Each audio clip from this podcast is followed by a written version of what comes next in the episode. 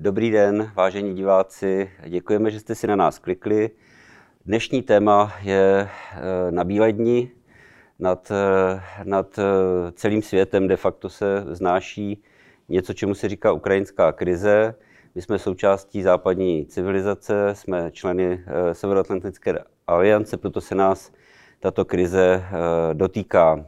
Mezi, mezi lidmi i odborníky se vede diskuze o tom, jestli a zda eh, ta diplomatická krize stávající přeroste v horkou krizi a jestli opravdu může, se může stát, že eh, Vladimír Putin eh, vtrhne na Ukrajinu a bude, my budeme muset reagovat my budeme muset reagovat vojsky, anebo jde jenom o jenom v úvozovkách, jenom o krizi, která se vyřeší diplomaticky a nějakými rozhovory.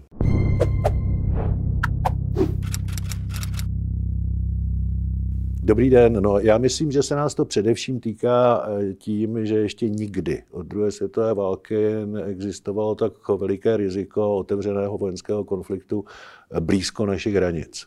Eh, co se stane doopravdy, to nikdo neví.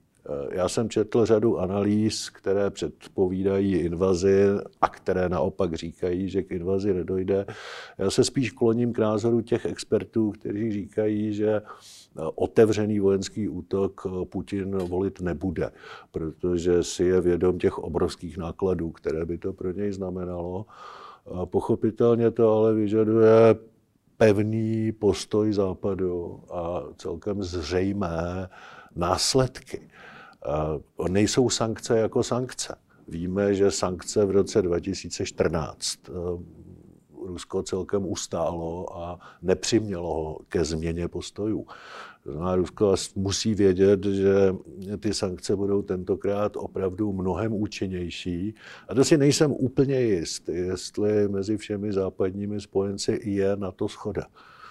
To určitě, určitě není. To, to stačí opravdu číst de facto titulky a i ta, i ta česká diskuse je, je je do jisté míry rozpolcená, ale e, na, na sankce, které samozřejmě e, Západ může uvalit na Rusko a které můžou být efektivní, e, na to je protiargument, že na ty sankce doplatí nikoli Putin, ale, ale ruská ekonomika, tedy ruský občan. Samozřejmě to s sebou vždycky nese nějaké náklady, ale ten stát, který hrozí agresí, prostě to musí pocítit. Mm-hmm. Jedna věc jsou samozřejmě oligarchové v Putinově okolí, kteří by to měli pocítit nejvíc, ale ze všech sankcí, které hrozí, tam úplně nejúčinnější je odstřížení Ruska od mezinárodně platebního styku. To má skutečně účinek atomové zbraně. To by znamenalo téměř kolaps ruské ekonomiky. Je to proveditelné, protože centrála je v Belgii, spravuje to šest zemí Evropské unie plus Spojené státy, Kanada, eh, Japonsko, Velká Británie. A Velká Británie už v roce 2014 po agresi na Krym tohle opatření navrhovala. Neprošlo to, protože se zásadně proti postavilo Německo.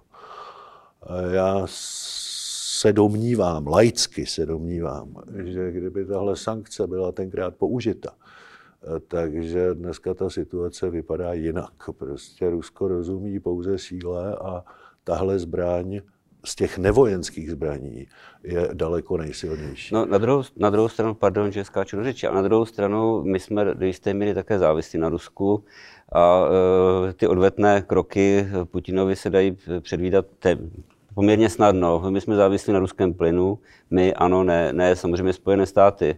A v nás to může zasáhnout ještě víc. Eh, samozřejmě, Putin si také nevybral tu situaci náhodou.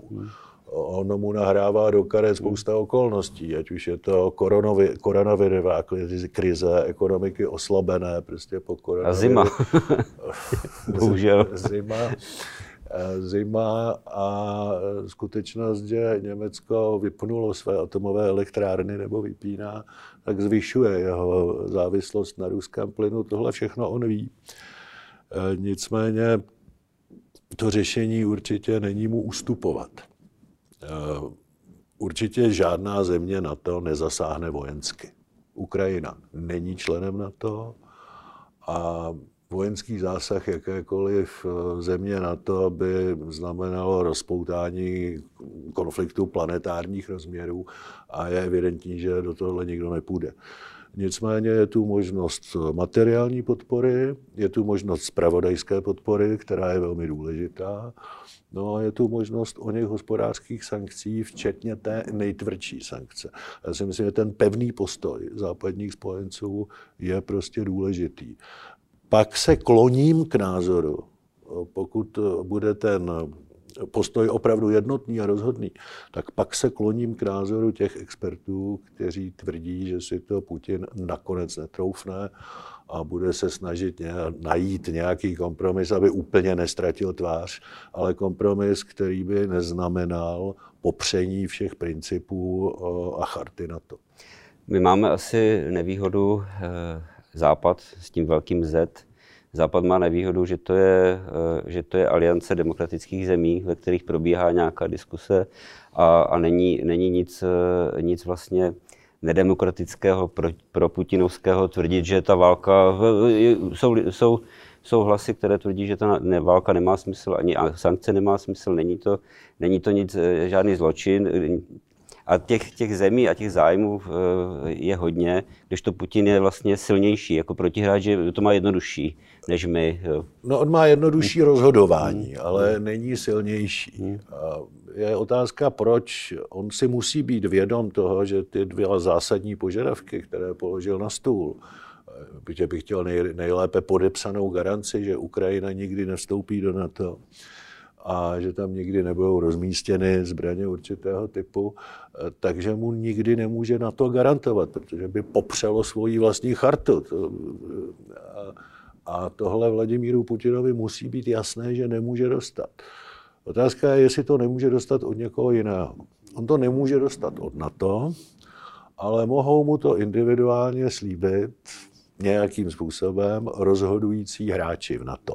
Samozřejmě, že kdyby to takový diplomatický závazek, o kterém se vlastně nikdo nemusí dozvědět, dostal od Spojených států, od Francie a od Německa, tak, eh, tak eh, by si tím mohl být vlastně jist. Eh, ale to je už je spekulace, do které já nechci zabíhat. Tady budou probíhat diplomatická jednání. Včera probíhalo s Německem, s Francií a s Ukrajinou.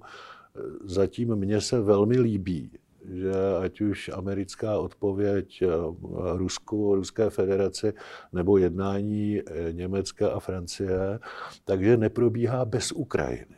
Že ta americká odpověď i to jednání Německa a Francie bylo za účasti Ukrajiny. Eh, jsme z historie zvyklí na to, že velmoci jednají o, o té zemi bez té země a mě je zatím velmi sympatické, že, že Ukrajina je informována a může k tomu říct své připomínky. No, když se bavíme o Ukrajině, eh, v České republice je, já nevím, desítky tisíc, možná sta tisíce ukrajinských eh, Ukrajinců, Ukrajinců, eh, a z nich některé osobně znám a když se s nimi bavím o situaci na Ukrajině, tak a bavím, bavím se o Putinovi, o, o jejich vládě a to. E, zaznamenal jsem takový, takový hlas, že oni nejsou, nechtějí být ani pod Putinem, ale, ale strašně nechtějí být pod ukrajinskou vládou. Oni, oni tvrdí, že to je prostě série skorumpovaných, e, skorumpovaných vlád. Do jisté míry potvrzuje i to, ta pomoc, která pro, pro, už je historicky 20-30 let v Ukrajině, tak část té pomoci se opravdu ztrácí v nějakých skorumpovaných to strukturách. To je to těžké. Teď bych se mohl vrátit o 8 let zpátky, když jsem varoval ještě hmm. jako poslanec eh, před nástupem oligarchie, který, který stělesňoval Andrej Babiš. Říkal jsem, pokud eh, to bude takhle pokračovat, tak se dostaneme do situace, která je na Ukrajině, kdy si nemůžete svobodně vybrat mezi tou či onou demokratickou silou, ale budete si svobodně už vybírat jenom mezi oligarchou A a oligarchou B, že to je souboj oligarchů. Obávám se, že do téhle situace se Ukrajina dostala a, a ten, ta, to východisko vůbec nebude lehké. Prostě v té společnosti, aby opět fungovala normální parlamentní demokracie.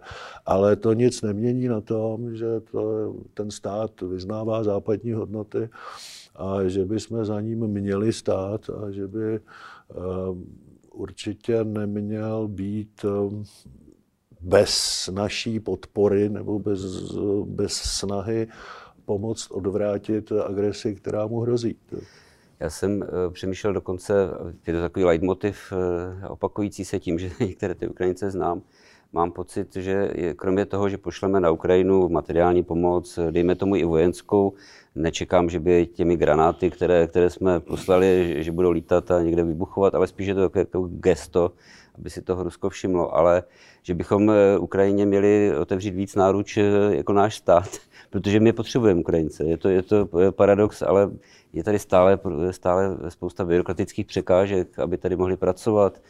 My je potřebujeme. česká ekonomika by potřebuje v každém případě zahraniční pracovníky, kteří chtějí pracovat. No, a to je přesně případ Ukrajiny. Což, což Ukrajinci samozřejmě jsou. A my musíme počítat i s tou, i s tou stránkou, která doufám nenastane, hmm. že dojde k tomu otevřenému vojenskému konfliktu.